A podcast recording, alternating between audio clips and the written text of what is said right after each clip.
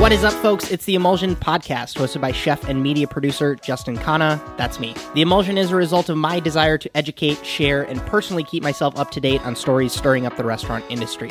I also sit down and interview remarkable professionals that are making exciting moves in their own unique and creative ways. Fine dining, chef swaps, new gear, critiques, professional performance, balance, hospitality, as well as the occasional rabbit hole are all just a few of the topics we get into here.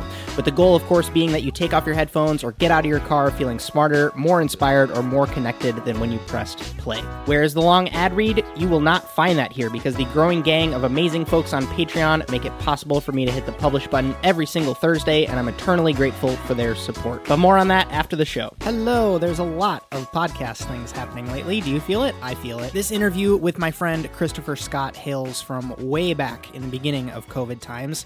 And unfortunately, it is so unfortunate that I have to say that so many of the things that we talk about are actually still relevant today. It's crazy. Before we get into this one, I do have a call to action that I'd like to make. If it's possible, depending on where you're listening to this, maybe I can ask Chris to extend the deadline for this because it's taken me a little while to get the post processing for this episode done. Chris actually asked me to ask you because he wants to hear from you. He wants industry professionals to answer this survey to give him some data points so that he can strategize on how Sous Design can position itself for 2021. In the first line of the description of wherever you're listening to this, it might show up as the summary. There's a link. It's a Google Doc. It shouldn't take you very long. It's a cool opportunity to help a guest of the show and to make your voice heard, to kind of influence the way that someone that is, in my opinion, one of the most creative forces in the industry. Regardless of if you do the survey or not, in this episode, we talk about being a man in the arena, kind of having your boots in the mud and actually doing the thing as opposed to just pontificating about it. We talk about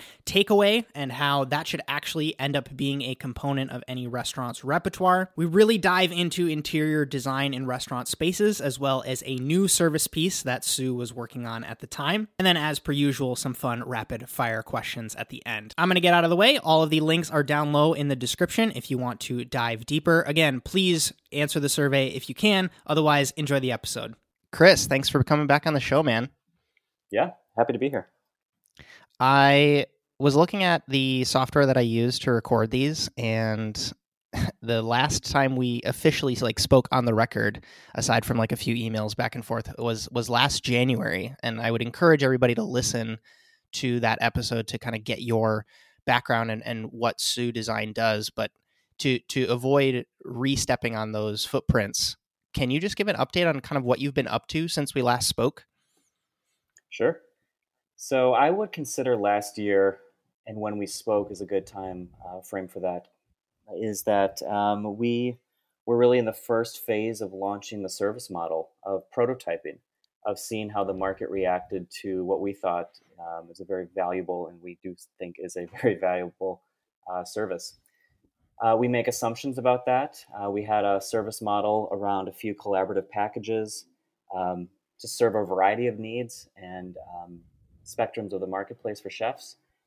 So um, we had a few partnerships with chefs, and uh, they were engaging, interesting, um, stimulating, and it led uh, to think about specifically. I think we're in now a very post uh, COVID, pre COVID atmosphere. Um, some of the Explain. insights, yeah. So some of the insights that I take from the first year of being in the market um, contribute to how I'm looking forward and uh, just you know not knowing where the cards are going to land right now with uh, the COVID situation. Um, totally, all of that is mixing together into a way of approaching the new market that's shaping. And mm-hmm. I don't mm-hmm. have all the assumptions right now. I think there's going to be moments in this conversation where I may want to get the eraser out and go back because I uh, think all of us should be in a mind frame of we're forming um, ideas right now. We don't we don't entirely know. Yeah, but, I think uh, that Sorry. Well, I was gonna, I was gonna, I was gonna reference the the kind of ethos and philosophy behind all the people that I enjoy interviewing on this show is that they match with that man in the arena quote.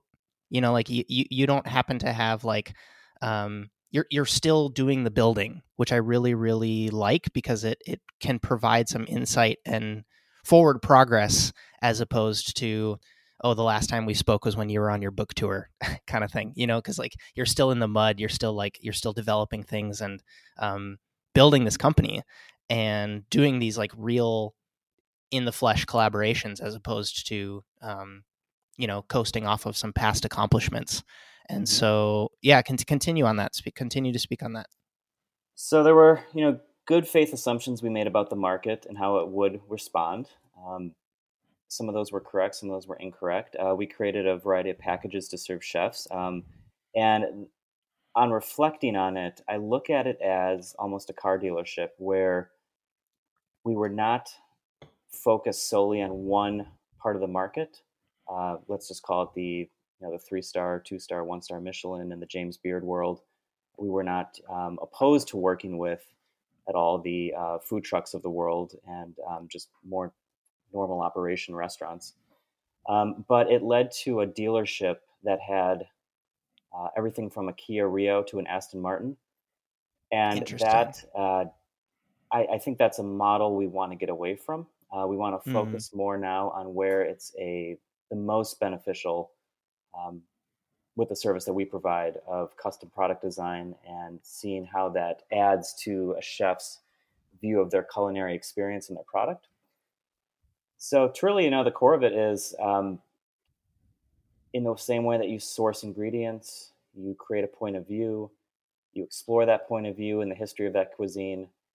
Now you can add to the depth of that through how you serve those things. And so, um, you know, you're not limited to only ceramics and what a particular stone thrower might have created um, that, that you're attracted to, but you're able to say, how anthropologically should this be served? How, um, what do I really want someone to experience? Let's define that and then let's create that.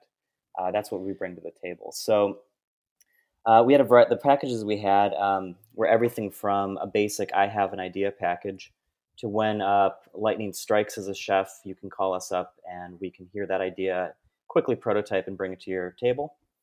Uh, that was at uh, the Kia Rio rate, I would say, of um, we called it the dishwasher rate. Right. You know, we wanted no barrier to the market at all. Of that, nothing in, in, in the way of uh, the moment of inspiration to call them up now. It's it's the same rate I'm paying my dishwasher. Let's get that on the table. Um, I, there's some production fees involved with that, but again, we're bringing it to your table in the most efficient, cost-effective way possible. Uh, we had a few other packages around um, venture. So when you launch your restaurant, uh, getting into more of a monthly um, collaborative model where we uh, talk about um, what are the foundational things you're trying to achieve, and we'll partner with you for either th- two, um, six, or eight months, and we'll be able to uh, create new ideas from that.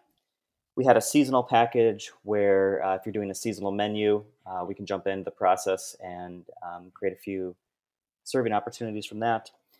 Uh, I'm really inspired about you know the margins of the market and what is being uh, what are new opportunities. And so I was uh, we had a private residence package where at the very high end, if you were doing a private dinner um, for a dozen people in someone's home, you know, obviously a very expensive experience. Um, all of the serviceware would be custom as well, and that could be something that could be left in the uh, the resident's home after the, the meal.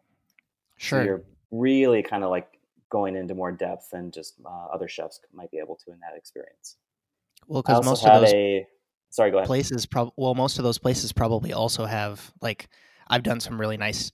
I'm do- I've done some dinners in some really nice homes, and they also usually have like their own unique interior design aesthetic and mm-hmm. that would that's just super cool to be able to design a set of things that lives in that home that then you can eat off of i think that there's there's definitely something there yeah i was i was inspired to see that happen um, and maybe it's still mm-hmm. uh, we had a delivered package where uh, we take a look at the um, this is uh, ironic because it was this was pre-covid uh, the phenomenon of delivery and looking at that as a culinary opportunity. You know, most chefs don't get into the business to um, do Uber Eats or Grubhub, but saying, well, what is the opportunity there? And let's evolve from the basic paper container or the plastic deli cup to a crafted experience that when you receive it in your home, you go, wow, this is, again, it's not exactly as you would ex- receive it in the, in the restaurant with that um, attention to detail and everything. But what can we do? You know, there's a lot of other materials we can use. There's other experiences. Uh, that was one package, and then we had a basic um, kind of observation based service where we came either in the front of the house or the back of the house, and um, just through what we call ethnographic research of observations of d- different frameworks, saying, okay, chef, here are some opportunities that we see that you may not be aware of, and talking about those and, and uh, created them. Anyway, all of these packages, again, totally broad spectrum of the market. And if COVID had not happened, uh, the shift that we would be making anyway, um, which is maybe live by the time that this episode airs. Again, I'm not going to be launching these until the market has settled a little bit. Uh, there's mm-hmm. no rush right now with being premature. There's no um, there's no need for that. But the service model that I'm moving towards is only a seasonal integration model where there are going to be four opportunities throughout the year for chefs to apply to. And in conjunction with developing a seasonal menu, uh, Sous Design will uh, be part a soft tangential part of the team uh, that's based on the comfortability of the chef. And as that menu is developing, uh, the aim is to generate as many opportunities as possible for serving. So, um, seeing uh, what their ideas are, what are their insights, what are their expectations, um, and then complementing that with uh, custom design opportunities to extend that experience on the dining table. That I see as the one primary, most high demand, and really like the idea and the model that connects the most with the chefs I've spoken with. Um, it's a little bit longer process. It's more holistic. It takes the brand of the chef into account. Um, so that's one that we're really excited about launching when uh, the world um, decides what it wants to do with itself. Totally, totally. So much to unpack there. I, I typed down so many notes. I I wanted to first touch on your process of what a lot of people are probably going through right now, which is like I have a lot of offerings now. you know, like there's a lot of chefs who ex- exclusively had tasting menus, and like you touched on, there they do have a to go option now. Maybe they have something that's like, oh, we're doing. Um, there's a restaurant in Seattle who's doing like a CSA style box where they're taking products from their favorite purveyors and offering it as a service on or as a as a delivery option on like Tock. And so when you were kind of evaluating all of the offerings that you had or were making available to people, what were either some resources or the lens by which you looked at those projects to decide which ones to cut and which ones to keep on and continue to iterate on? Was it like you have a mission statement, and if it doesn't match with that mission statement, uh, pro- was it only profitability? Talk to me a little bit about that. Sure. So really, you know, in in the category of design, we call this designing the invisible. You know, we are coming up with a service model that does not yet exist, and uh, that just takes a spirit of trying things out, seeing what sticks, realizing why it's stuck, and improving it from there. Um, the collaborations we did have last year were ones that materialized very, very quickly and in conjunction with menu planning. So, our tower product, uh, that was briefed by a chef as I have a crappy um, tower that I'm serving a seafood platter on. I don't like it. I want something new. What can you do? And um, the other one that we've been working on, I just sent you pictures of Orb, was a um, briefed as a dish to serve foie gras with a frozen blueberry spray over it that could rotate. Um, so, what seems to be sticking is the moment of inspiration, the menu planning stage of um, very, very quickly taking the inspiration, doing a live sketching session. Um, and these are rough, bad sketches. It's me on. I found that actually me with a sharpie in one hand, with a phone in the other, with a big piece of paper on the wall is is really effective, and so that's kind of what it feels like. Uh, it's virtual. Um, we begin to define what uh, the thing is, and within one meeting, I'm talking about about a week, we go from that loose, terrible sketch to something that's um, rendered, ready to you know prototype, beautiful, and it's extremely fast and efficient. Um, so that led me to think that the entrance to the collaboration model needs to be in, in the spirit of that moment. It can't be something where, okay, I see a five thousand dollar package, I put it in front of my management team, the holding company of my restaurant group, I get their buy-in. Um, there's there were so many hurdles in that regard, and that was um, one of the unknown challenges that we faced. So I'm hearing that you were able to distill these almost like secondary and tertiary benefits to the clients and in addition to just getting this great functional uh, piece at the end of it it's almost like the process by which you get there is almost like your competitive advantage yeah somewhat um, i think the only other places to go and get uh, products like this are um, you know really through a high-end design consultancy mm. and I don't think chefs have a model or an awareness of how efficiently and quickly some of these projects are materializing.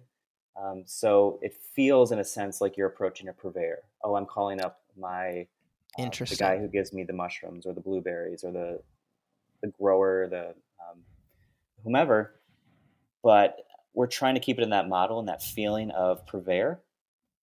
Um, but we're doing a very high end other category service in that regard through the purveyor model, and that's that, that that's a challenge, but it's fun.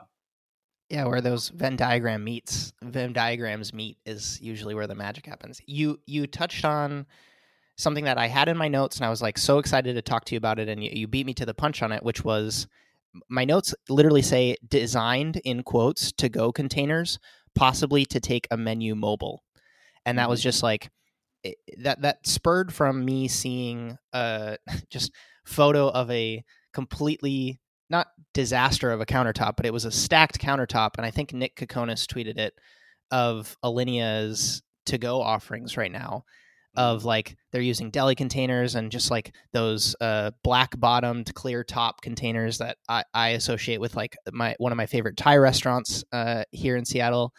And so can you can you dig into that? What opportunities have you seen? Is anybody doing anything well right now that is is is accessible? Like how does that even scale? Um yeah that's that seems like such a challenge yeah a few foundational thoughts on this topic i think it's just fascinating but first um, restaurants are obviously in a survival mode so judging them by the same criteria as during healthy circumstances is a little it's just not the point of it. Um, totally. And I think the second foundation is there's a dominant paradigm out there that to go has to be transactional. Mm. I would say as opposed to an experience. As opposed to an experience, yeah, and it can be. Uh, you can get $150 a to-go box if you are the right type of restaurant position and that's your brand. I can make that happen for you. Um, it has to do with what, how it's designed, what the experience is, how it's delivered to you. You have as much opportunity having someone walk out of your restaurant and put it in someone's car as you do as bringing it from the kitchen to the table. You know, the premise is the same. You are cooking food, you are delivering it to someone, and they're experiencing it. You know, it's just that there's a dominant paradigm out there of get the paper you know boxes get the traditional things put it in there and just let's survive today and again we are in a survival model that's fine um, but there are ways to vacuum form materials. There are ways to use uh, mycelium which is a mushroom byproduct to you know press a new type of box. There's ways to um, have end uses of the of the box that maybe you plant in your garden or you have uh, as an object in your home or maybe it becomes a bowl or a serving piece. I don't know. There's there's all these ways to approach it that i just don't think has really really formed yet i don't know that, that's just my instinct i mean it is showing to be a alternate source of revenue for somebody that has a concept that's ready because uh, we we frankly don't know what the the rules on public space capacities are going to be. Mm-hmm. And so being able to pull that lever of I'm able to offer this as a to go slash delivery option makes it so that if the government mandate is no restaurants can seat more than 50 people depending on your square footage, it, it it's a very real lifeline that people are going to have to think about if they want to continue to stick with the model that they have. And you just use the word lifeline. You mm. know, I mm. think that's where we we have to evolve. Well, I'm trying to think how to say this. Um, can't see them as life rafts. You know, if you see your to-go offering as a life raft, uh, that's a missed opportunity, in my opinion. And again, mm. that can be something very different uh, for um, you know 11 Madison Park than it is for your favorite taco place down the street. Um, right. But there is an opportunity in both, and it's an extension of your brand experience. You know, it's not a transactional exchange, and I think because uh, you know, and I, I, get this. You know, most of the industry is hoping it's a relatively short phenomenon. I, I think that's totally acceptable and fine, but it doesn't have to be, and it, it can be more of a fulfilling uh, experience. I would say. Well, it's almost like I remember. I mean, the the guy who kind of pioneered it was it, in in my lens is Charlie Trotter with the chef's menu and then the tasting of vegetables, and then Thomas Keller subsequently did you know something similar at French Laundry. Like, mm-hmm. why can that not be the model where it's like you have your dine in, you know what I mean, like in person experience, and then you also have this other option that's designed to go somewhere else you know like and and there's so many opportunities i remember um, my meal at noma was so cool because after eating there they gave me a little card with like here's where you should have your next meal and it was like a bunch of great friends of noma who also had restaurants of like here's the coffee shop you should go to here's the natural wine place you should go to here's where you should go to dinner tomorrow night. And even thinking through that where it's like here's a cool menu and then here's some places within like 20 minutes driving of here where you guys can go and enjoy this this meal. That's brilliant and that gets into the curatorial aspect that you were talking about of offering the purveyor boxes the mm. um, we are the the center hub of these things and, and that's one of the reasons you should engage with us as a restaurant is we are we do have these connections and those connections are valuable. Um, I think that, that's wonderful. Yeah, the the the real point and statistic that made me really start to think about this is that when everybody is talking about doomsday this and everything's changing that, which is true in in in so many cases, the point was people aren't eating any less. You know, it, it would be different mm-hmm. if it was like, oh well, uh, the demand for headphones has gone down. Uh, people are still having to eat their two to three meals a day Mm-hmm. and mm-hmm. especially on times of, of celebration it's it's still the go-to way to bring people together which is food. And so we haven't seen a lack of demand. It's a shifting of how i guess. And so mm-hmm. to to to really brainstorm how to fill those needs in the market because they're still there. And that's what i really want people to keep top of mind is that the demand has not gone anywhere it's just shifted. So, yeah, and I think the, you know, again, we look at in design of people through personas. So, who mm. is this? Uh, what is the archetype that the person thinks about themselves as? What do they value? What do they feel? What do they? Um, what are their aspirations? What are their fears? And I do think there's a, there's such a strong archetype with uh, chefs in the from the pre-COVID world. Um, they see themselves in a certain way. They've been trained that way. They've um, that there's a true psychological persona of, of these people, and um, that that's not an easy thing to look at differently or challenge or say, okay, these pieces of that are still valid, um, but I need to adapt these pieces. Uh, you know, there's such a fierce resiliency that chefs have to have to come out with, and um, combining that with the you know the brilliant generator of ideas and and, and what's new. It's a lot of a lot of pressure, and those that achieve it, um, you know, that's forever a, a, branded tattoo on them. That anyway, just moments like this begin to challenge that. And I do think you know, it's separating for yourself what you're flexible on and what the new opportunities are is, is always important. Um, you know, with the delivery model, there's other ways to look at it. Uh, companies, obviously like Blue Apron, have taken advantage of subscription. You know, why can't you subscribe to an incredible restaurant? um, there are ways to diversify the revenue models that I think could be further explored. You know, that's not incredibly. I'm not the first to propose that, but I would subscribe to a few restaurants if I knew that a certain product was going to show up once a week.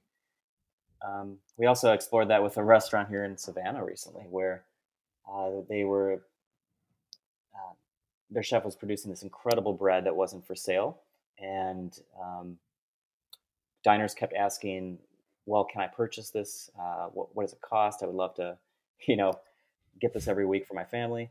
And it led them to see the business opportunity, but uh, it was proposed through through the subscription model.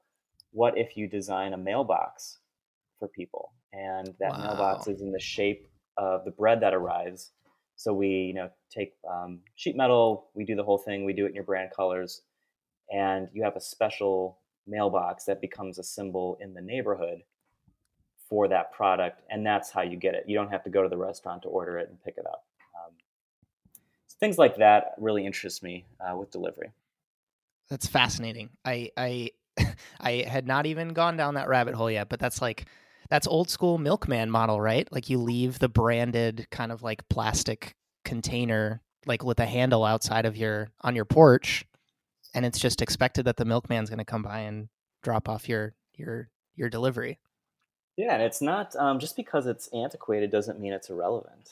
It's you know I remember my grandma talking about that. You know the milkman coming down the street, but totally uh, there there's a, there's something to say there. So well, and it's it's taking in like uh my what was it the the publication in my hometown growing up was called the Post Crescent, and there was just like you could add a little adjacent mailbox to yours. That was your Post Crescent mailbox, and it's just so cool to see an industry like the news, which is you know shifted to going from this physical thing to going more digital, and then mm-hmm. it's kind of getting not replaced, but there's inspiration to be gained from this thing that was, you know, in person and now it's going into your home to take inspiration from those other industries is is fascinating.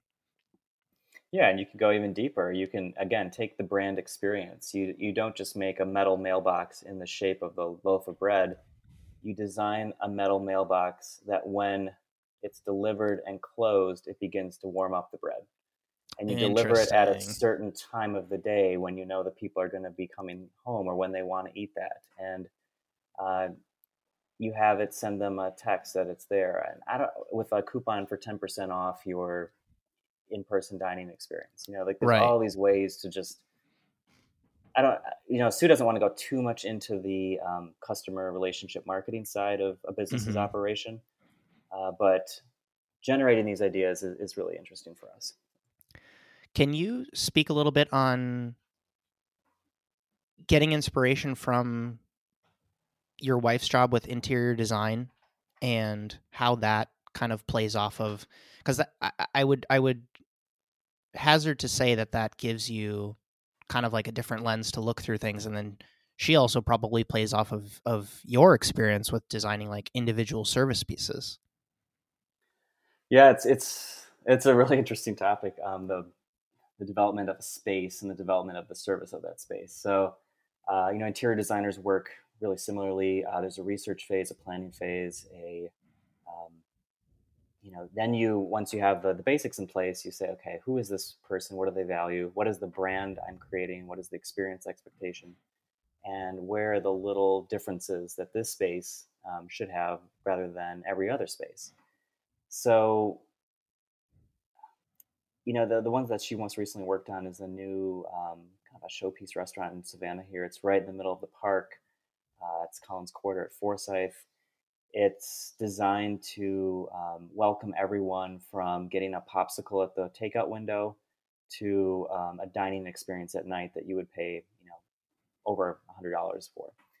So it's, it's a wide spectrum of a market. It's an interesting design opportunity in that sense. Um, it, ha- it can't alienate anyone. You have to, you know, feel free to ride your bike up to the window and also, um, you know, uh, drop off your car for valet. Mm-hmm. So, yeah, I don't know. I think I see a lot of uh, places going in that um, that wide spectrum, and um, just you know, talking about where are the relevant brand opportunities with it. So, uh, because this restaurant's in the park, um, thinking contextually about the location more broadly and saying, you know, when women are doing um, baby buggy workouts at 8 a.m., where do they come and where do they put their baby buggy? Right. You know, that that is an important thing for those people who engage with this uh, dining space. And so uh, part of the restaurant is adaptable to move out um, during certain times, uh, large areas. And uh, there's a core dining side on one side, and then there's more of a um, dynamic table setting on the other next to where the coffee bar is. And so you can bring in your buggy and put it somewhere and not feel like you're uh, messing things up for the restaurant. So again, this is service design. This is thinking about um, the service model and how it changes throughout the day. And um, so anyway, like there's just all these ways that begin to connect. And you know, for me with Sous, again, getting focused in on the how do you want to evolve and express the um, the way people you know experience your food. That that's really the focused place where I'm going with Sous. But uh, a vision project is certainly at the foundation stage of planning your restaurant with that lens in mind. Um, the more you can integrate uh, the experience to think about the table and uh, coming off of the hot plate and how it relates to the serviceware um, I just think it creates a, a much richer evolutionary experience for chefs. Yeah, I think that position going forward into this decade is going to be even more valuable to think about like uh, table spacing, uh, being able to maximize on the square footage you have, making sure that if you do have a different offering, whether it's like something that is that is not going directly into the dining room to structure the space so that it is conducive to productivity as opposed to like you're talking about where where it's just an afterthought and it's just um you know part part of uh some gravy on top of your business from a revenue perspective um yeah well, and I, there's design implications for the space that we haven't even thought about uh you know if your bar seating if your stools are bolted to the floor and they're not uh, able to be moved. I think that's a um, interesting. That that's like new design criteria that we're going to be working with as designers. There is a Instagram question from Sleep is Needed, and they ask, "Are there any designs you couldn't or refused to do?" Hmm. Uh, I've been approached a few times about a chef's coat mm-hmm. to wear during service. Yep. And that's a really interesting project. I don't refuse to do it, but um, I need to assemble the right team to work on it with. Mm-hmm. I'm not an expert in um, fashion or um, textiles, and certainly performance textiles in that setting. So I can certainly get those people together, but it's a type of project where if it's a very soft casual brief or you know bouncing it off of and um, you know the products we have worked on have materialized in that way and they've you know i've been able to move them forward very quickly and efficiently but something like that requires me to put a team together of experts um, which we can certainly do but it takes a little more investment and planning it's fascinating i i told like i have had this apron vision for oh, coming up on four or five years now. Um, like a better apron for creatives, like people that work with their hands and move around a lot. And you know, it, it is like this very performance related vision for how this product will will manifest itself because there there is and to echo whoever approached you with this project, there is a frustration and a need for a better uniform, a better chef uniform out there. So whether it's you or I, I hope to see it in the market someday because it's very needed. Yeah, it's an interesting challenge. Um, I think too with the COVID era,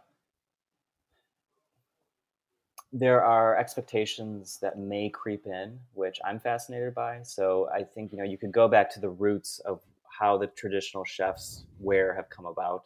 And again, I'm not a fashion historian, so I don't entirely know. I'm speculating right now, but it feels very like it's um, in the mechanic world of this is a, mm. an outfit I can take on and take off. I can get dirty. I can rub my hands on it, um, and I can just you know kind of toss it in a corner and walk away. Now, some other industries do that as well, and you know like what comes to mind with, in, in the COVID world is is um, nurses and, and totally hundred um, you know, surgeons almost. Mm-hmm. So Mm-hmm. we could begin to take more inspirations from nurses and surgeons for what chefs wear, and that might have positive business uh, applications. You know, you- Totally. again, it depends state by state. If you are in New York City and you see that uh, the restaurant's being approached a certain way by management and by the chefs, you might be more willing to go dine there. Again, this is if we're into wave two and wave three. Um, people are going to be looking at these experiences differently. Uh, again, if you are in Nebraska, middle of nowhere, this is probably not something that you need to worry about. But Sure. uh, there- there's just going to be applications that draw on other industries, and I'm interested to see where that goes. Well, because the initial reason for the kind of like double lapelled um, or like the the reversible uh, chef coat where you could kind of like switch the front panel is so that you could walk as a chef owner you could walk into the dining room with a quote unquote clean chef jacket to cover up the meat jus or tomato sauce that was on your lapel uh, Mm. on your on your front panel from from working in the kitchen and that was just to exude this you know like that's why they're white you know to to to exude cleanliness and like you're eating in a place that's clean and, and cares about sanitation and all of that i think that it what you're speaking about with it going a step further is it's going to be not just cleanliness from an aesthetic perspective but like this this invisible kind of like cleanliness you know where i know that i'm eating in a safe place you know not just a clean place but a safe place. And i think that what we wear can often communicate more than w- what we realize. Yeah, absolutely. And I think the way you just said that is perfect. Uh, the priority of eating in a safe place in certain markets is going to be the, the priority for sure. Yeah. Totally, totally. Speaking on another very exciting product, I have it on the screen for everybody who's like watching the video version of this right now. This orb project, man, I like. I was like, I was looking at it, and I was like, I was trying to understand it, and then I read your uh, brief on it, and then I started to like, I could see a dish plated inside of it, and I, I got really excited by it. So, can can you speak on on the orb, the design process of it? Um, yeah, share more on this because it's really exciting.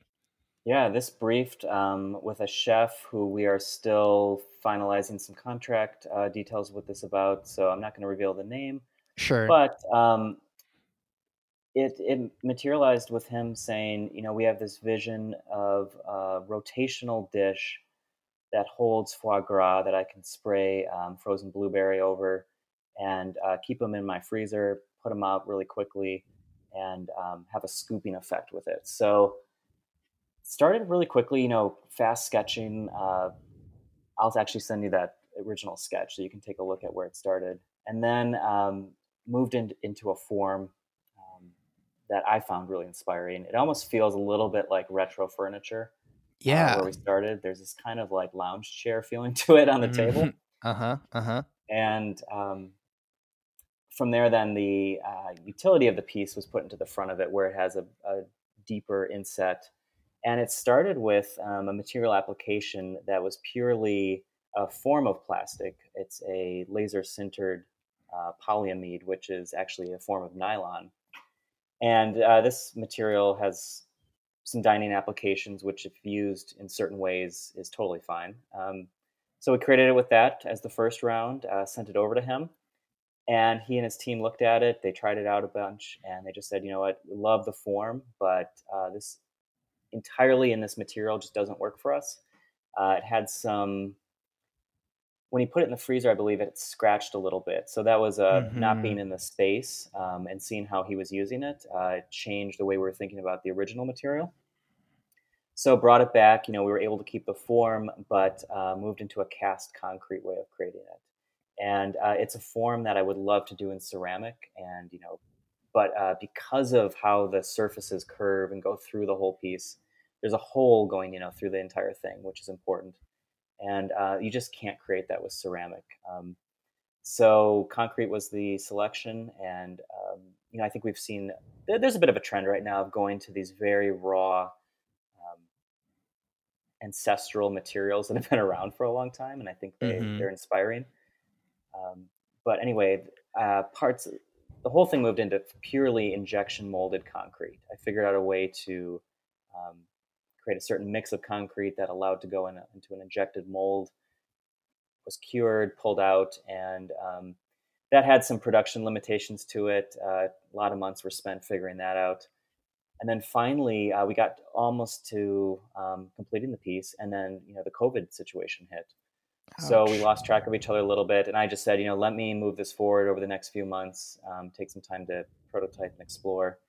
And I separated the interior of it from the exterior. So the interior now is that original material of um, laser sintered polyamide, and the exterior, the whole thing around it, is cast concrete. So found a way to do that. Again, like I think you should take the the note here of preserving the integrity of the original idea. And in the same way, you know, that chefs have that original spark of this is what the dish is all about, you know, now I need to adjust some details. That's how this piece materialized too.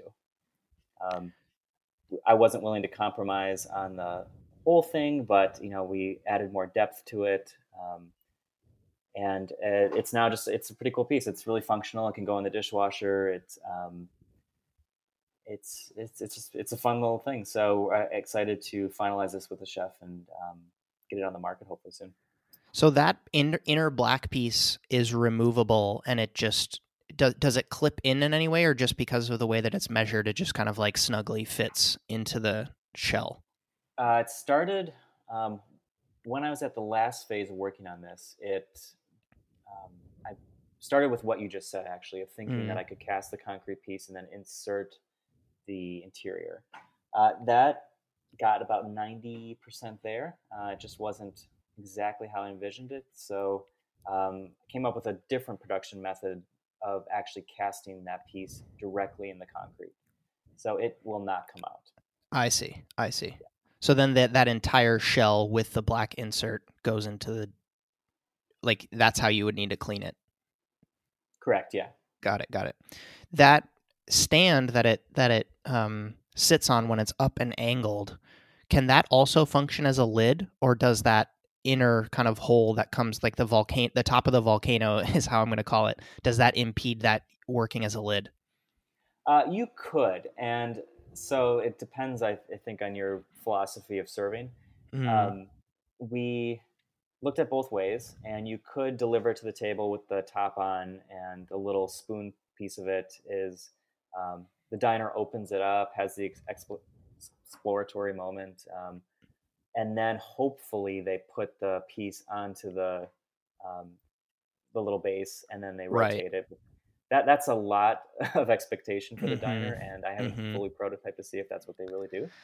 totally. So the the vision was a little bit more of the server brings the the base with the spoon on it, sets that on the table, and then brings the orb um, from the freezer, removes the spoon part, puts that to the side, puts the orb on there, and then the diner all they have to do is rotate and scoop out.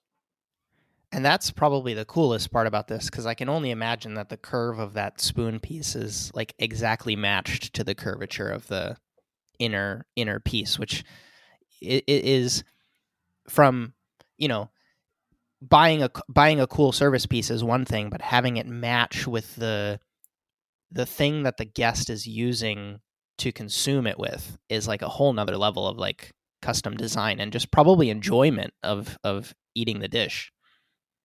Yeah, exactly. Uh, that's one thing I haven't even said to anyone, which I'm interested.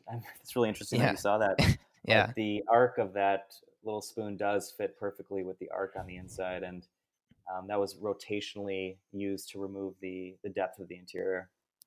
Well, j- even speaking practically, like thinking through if you were to give me like the standard kind of soup spoon or or even like a like a flatter kind of fish spoon to to eat a dish out of this, especially talking about the the the edible piece of the dish that you're talking about, which is like a, a, a smoother kind of foie gras, um, it would probably decrease the life of this thing because the guest is probably like continuing to scrape uh, with a piece of metal on this on this service piece to try to get every last bit of the foie gras out of there. Um, mm-hmm. But I'm even thinking through like even seeing this to to come up with a, a like a bread that because I uh, even thinking through like I've had this dish in my head for a long time of wanting to do um, a dish that's focused on the idea of um, taking Indian flatbread and eating with it, like using it as a way you know what i mean like mm-hmm. when you have when you have that last bit of sauce on the plate or even if you're just you know eating eating lentils out of a bowl with with just bread and this kind of service vessel where you can kind of rotate it and then have a piece of bread that you eat with is is really really inspiring to see a design like this because yeah you could like you could have some sticky not not sticky but like sauces that adhere to the top of the bowl. So as you eat you get different flavors. You know you kind of like you start with something spicy at the bottom and then as you rotate it you kind of have like these cooling kind of elements as you rotate around the dish. I don't know like these are just things that are coming top of mind as i'm looking at this but it's it's really really cool man. Oh thank you. I really appreciate that. And i think i like what you're bringing up. The lens you know not as an expert uh, as a chef would look at what you just described with the flatbread and the sauces and all that um, you know we talk about what is appropriation versus appreciation. Um, right. What is the history of that uh, culinary tradition, and mm. what is a relevant evolution of it? So I don't know that that's a really fruitful conversation to have around, um, you know, revering the tradition of it and saying, well, where where can it go next? Does it need to go anywhere next, or and that that leads to the anthropological part of of design, which really fascinates me. Of why are we making this? Why are we creating it? Um, you know, where is it going? Totally. And yeah, I think that the the to echo what I spoke about on our last episode in you can have I mean the, the, the chef that you worked with probably has had this dish for a while, the foie gras with blueberry dish for a while. But it inherently becomes something new when served in this way because the opportunities just open up and that's where I think that there's just so much value to be to be had to working on something like this where you're you're able to present. I mean that's my whole ethos with like flavor and execution. That's how I, I that's how I personally try to evaluate food and to give yourself such a leg up on the execution side when plating things in different ways and serving serving ideas in different manners it's a no-brainer yeah, I'm interested to see what happens just with the whole category in general moving forward. But um, you know, the I used to think that when I first launched, I thought that we would really just be a custom product design and innovation studio, purely supporting chefs. And we certainly uh, will always have that service model, um, but I see it becoming more focused on a future thinking culinary anthropology company of you know if, if we were to take food historians and culinary anthropologists and put them on one side of the coin i would love to be the other side of the coin looking in the opposite direction of how far to the horizon can we can we reasonably see right now.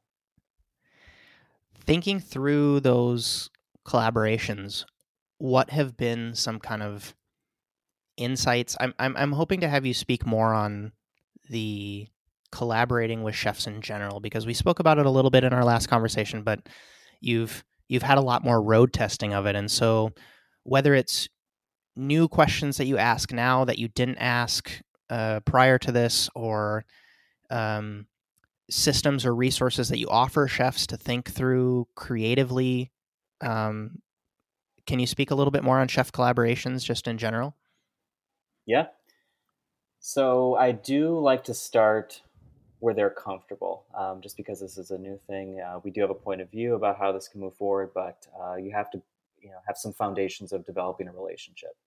So, hearing what they're all about, what inspires them, um, what their vision is, um, and um, the way that it's proceeded is uh, with very direct ideas. So that's a great starting off point, and um, you know, evolving into more of a soft, tangential member of the team is the vision. But um, with those direct asks, it, it really just becomes about del- delivering unexpected value extraordinarily fast.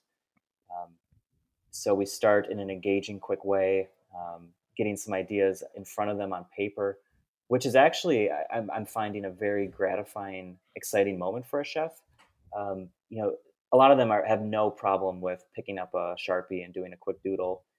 And I you know I do the exact same thing. I usually get, oh, you can draw really well, but in those moments, uh, it's, it's terrible drawing. Uh, but it's engaging. It gets our minds working. It gets them talking. It gets them uh, describing the vision. And well, wait, what if it did this? What if it did that? Um, and you know, this is totally apart from talking about materials or execution or the details of design. This is just what do you want to experience. So first, we focus on that. Um, tell me about how you envision someone using this. Uh, what inspires you about it? How does it connect to your culinary vision? from there, uh, I go away, mm-hmm. and um, there's a period of um, hopefully very quickly we're able to do the the actual design work of thinking about what this piece could be, um, aligning that with the budgets. You know, we've loosely began to talk about the time frame that's required. All of those dictate design details and material selection and production process.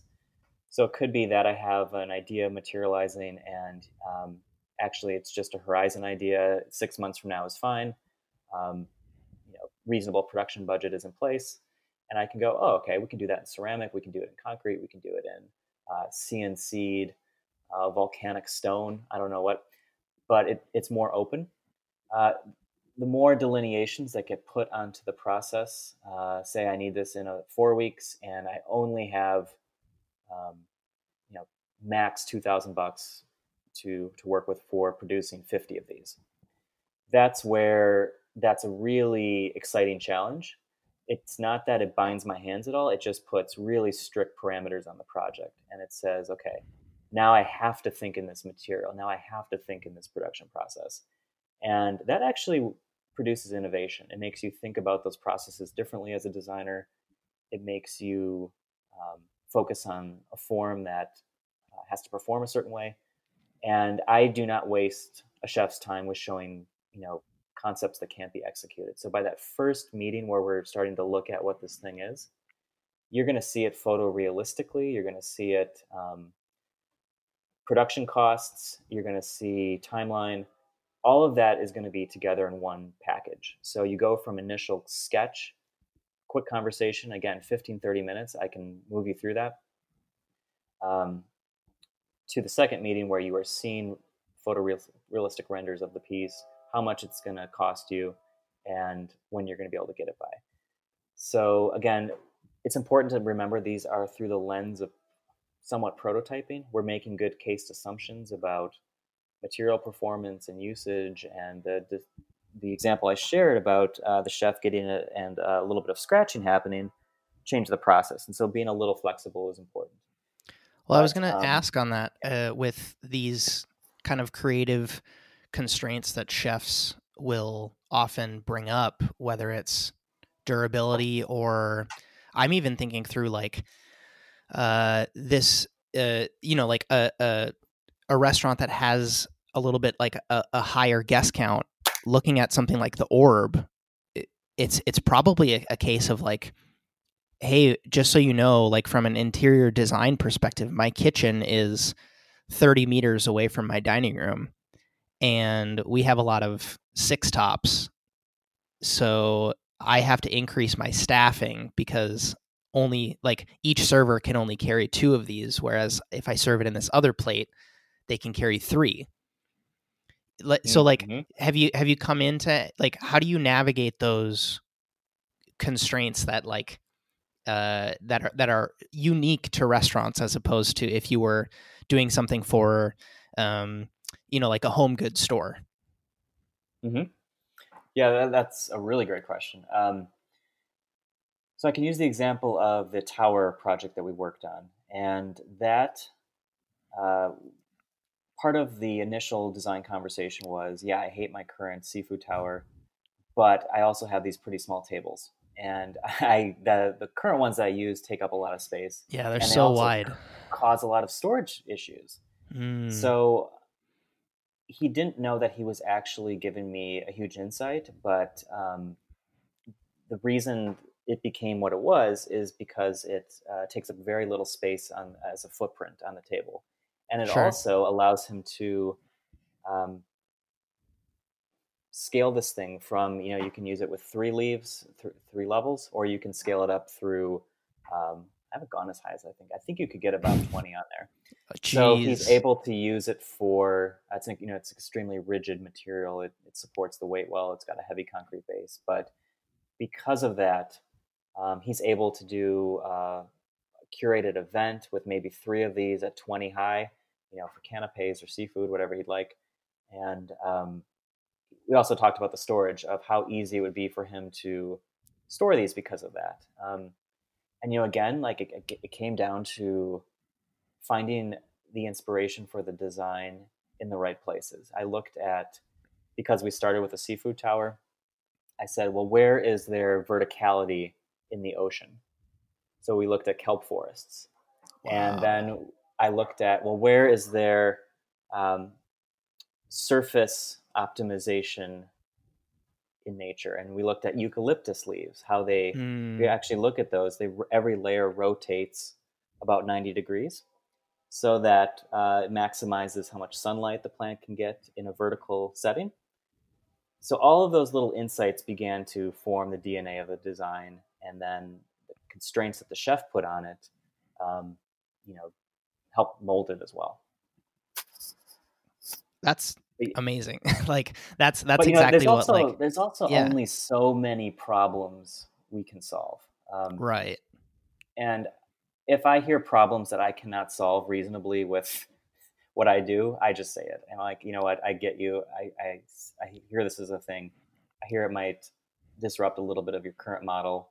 Um, I'm going to put that a little bit more in your court, and sure. I'm happy to talk with you about it. But I, I don't always have an answer. Uh, Adi JSF Juicy asked about your inspiration when you started off, and you can speak a little bit on that. But I, I wanted to just touch on where you thought Sous Design would be, you know, at this stage in the game versus where it actually is, and to to speak on that a little bit because there has been a lot of productive adjusting that you've you've had to do, and for for great reason but um, just to kind of speak on that, like expectations versus reality of of the business itself, because I think you're very practical about it, and I, I, I want to share that. Yeah, when you launch a new product or service, um, again, you are designing the invisible. You are making you should be doing research. You should uh, have a strategy of a beachhead market of who you're going to land with and who you're going to scale from. You should also assume that you're going to write that whole business plan and uh, a month into it, ninety percent of it is not going to apply. but still, still write the plan because you need to do that. Mm-hmm. Um, so it's a bit uh, Tim Brown, who's the leader of a firm called IDEO, which is a product design innovation consultancy that's been around for a long time. He describes it as you're setting off. Uh, you can see uh, across the shore a, with a little boat that you're in of where you're headed you jump in the rowboat, you go, start going as fast as you can, and all of a sudden there's all this fog that you know comes in. And if you just keep rowing, you know the shore is there. Just keep going. You know, right. Um, if you don't stop doing that, you'll be okay. And so, again, you have to look at it through. You're launching with um, assumptions, and how people actually respond is going to be different than what you thought. So uh, we, you know, optimized our collaboration packages for 2020, launched them, and then the whole every assumption about the market changed with COVID. Um, right. Um, and I don't know where that's going to land yet. You know, I think I'm inspired to think back to the the meteor hitting the Earth, the extinction level event, and um, I don't know yet who is going to evolve and emerge and what sorts of new things are going to be. Totally. So I'm I'm just kind of chilling and waiting and working on internal projects, and I'm I'm, I'm okay with that. You know, I'm I'm very lucky right now. So. Yep. Um, yeah. I want to touch on a few rapid fire questions to wrap things up, and then you can kind of uh, tell people where to find you and, and share any parting thoughts that you'd like to share. Uh, an interesting question that was asked on Instagram that I that I um, I'm just curious from personally to hear your thoughts on it. Is BYA Lady TV asks, would you rather vacation in Hawaii or Alaska, and why? And I don't think I would know how to answer this uh, from for Christopher. I don't know. I'm not. I guess both. I yeah. I just. I think the whole idea of a vacation has. I don't know. It's it's changed. It mm-hmm. the, the, reasons why people travel. Um, I guess I would want to go to Hawaii, maybe with some people and have a group vacation, and then go to Alaska by myself. I don't know. Nice. more more quiet solitude in the mountains and the ocean. Sure. Um, we, my, I mean, my question um, on previous interviews and most interviews is to kind of ask a guest about like a dream meal that they would want to have, which you were so thoughtful to answer last time. But I think it's only appropriate to switch the question to like, what places are you hopefully excited to frequent again if everything goes back to normal? Like, what are you craving right now in your quarantine days? Hmm. I think one of the indirect products of a restaurant has always been camaraderie and mm-hmm. enjoyment of people. And I crave that more than actually like food right now. I think right. Um, getting a bottle of wine and sitting around with great friends and just enjoying the night is more of the product I want right now than any anything else. Yeah, I saw uh, someone posted on Twitter that was like, uh, "When I get to go back and sit in a restaurant again, I'm going to cry." And I think that that's like a sentiment that's shared across so many people. yeah, tears uh, are going to be a new seasoning in the post-COVID yeah, world, for sure, for sure. Any parting thoughts you want to share? Where can people find you? Uh, what did we miss? Yeah, our hub is on Instagram uh, at Sous Design. We do have our website, sousdesign.com, uh, which um, will, in the coming few months here, share new collaboration packages and methods of applying for those seasonal collaborations that we're going to be offering. Um, you know, those again are the assumptions made from the first year in market. So that's one part. The second part is um, I am waiting to see what emerges in the culinary world that's new and interesting and unexpected. So um, it may be that the the little booth at Costco with the woman with gloves and a hairnet serving sausages and microwave food evolves as an inspiration into a new form of culinary experience. And I don't know, that's just an example of a little weird corner of the world that um, might have some new application. So things like that that become culinary opportunities are, are what we're going to be looking for. Uh, whether that's the food truck world, whether that's the um, the high end restaurant world, whether that's uh, the place down the street.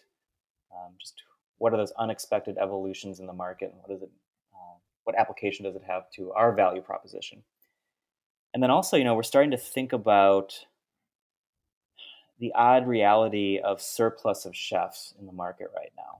Yeah. And what can we do with that? Um, hmm. There's going to be people who just aren't working, and that the talent is there.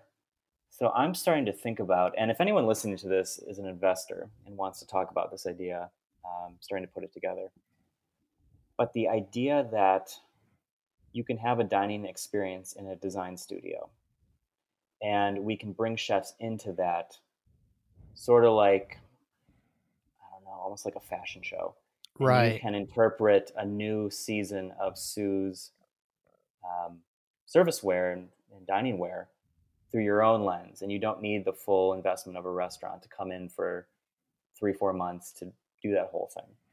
So I don't know the model of that yet, but I'm intrigued with how I could bring chefs into Sous versus Sous going into the chef world too. Fascinating. Yeah, I think that, that that's probably getting a lot of people very excited because it's you, you know, it, regardless of when someone is listening to this episode, I think that there's like there's always that spark of creativity that that attracts people to being in this industry just in general and i'm happy to hear that you're continuing to push that element of this forward because I don't think it's going anywhere, man. Like we're we're all we all crave like it's a it's a human desire to explore and see what's possible. And I think No, that you're very it's a much good moment. yeah. It's a good moment for reflection. Um, hmm I don't know. I mean, how much do you want to go back to the grueling model of what was? So, for example, um, being resilient through the ups and downs of day to day business is fine, but this is almost a situation where resiliency is irrelevant. Um, you can only be resilient so long to so many things, where this is such a reshaping event that um, different coping mechanisms and different approaches, I think, are valuable. So. I'm happy that the industry has people like you to think about these things because we're we're gonna need it. We're gonna need it. So Well, you know, and, and I have to thank you for having me on here because there are so many more relevant voices than mine right now, and um, people who are doing innovative things that deserve attention and time and discussion. And um, so I'm just really honored that you even asked me to come on and um, lend my thoughts, and I hope they've been inspiring and helpful for people. It is always inspiring, man, and I I think that it's. I mean, my my big pitch to everybody right now is like safety has to be the priority. Like the Mhm. the, the only way we're gonna get back to any semblance of getting back into kitchens and feeding people and being productive to, by doing this thing that we love is is to make sure that uh, our citizens and our families feel safe. And so, um, yeah, I'm just looking forward to to that moment where we can all sit down again and enjoy that camaraderie. So, until next time, man. Thanks so much again for being on the show. We did it. You're in outro land now. Thank you so much. I appreciate your ears more than you'll ever know. Hey, by making it to the end, you're the type of person that I want to speak to directly. This little production is constantly growing. If you enjoyed this episode, if you like what I'm trying to do with this show and want to make sure more people can find us, a free way to help out that takes less than three minutes is to leave the emulsion a great review on iTunes. If you didn't enjoy this show, please also leave a review. I'm happy to take any constructive feedback you've got. If you want to learn more about supporting this show with your hard-earned cash, patreon.com slash Justin is the place to do that. I've got tiers starting at just $1 per month. Let's say you just like being involved through suggesting stories to be covered or asking questions to my interview guests. You can stay up to date by following along on Twitter or Instagram. That is linked up in the description for your convenience or always available on justinkhanna.com. If you're on YouTube and listening, you can take this show on the go because this is available on all podcast platforms, including Spotify. And if you prefer video versions of things like my interview shows or the shorter intermezzo episodes, and you're listening audio only, please check out my YouTube channel to see more of that. Now's normally where I'd say my name is Justin Khanna, and I hope you have a good one. But you've probably got another podcast episode to listen to, so I'm just gonna get out of the out of the way here. Excuse, excuse me. Pardon me.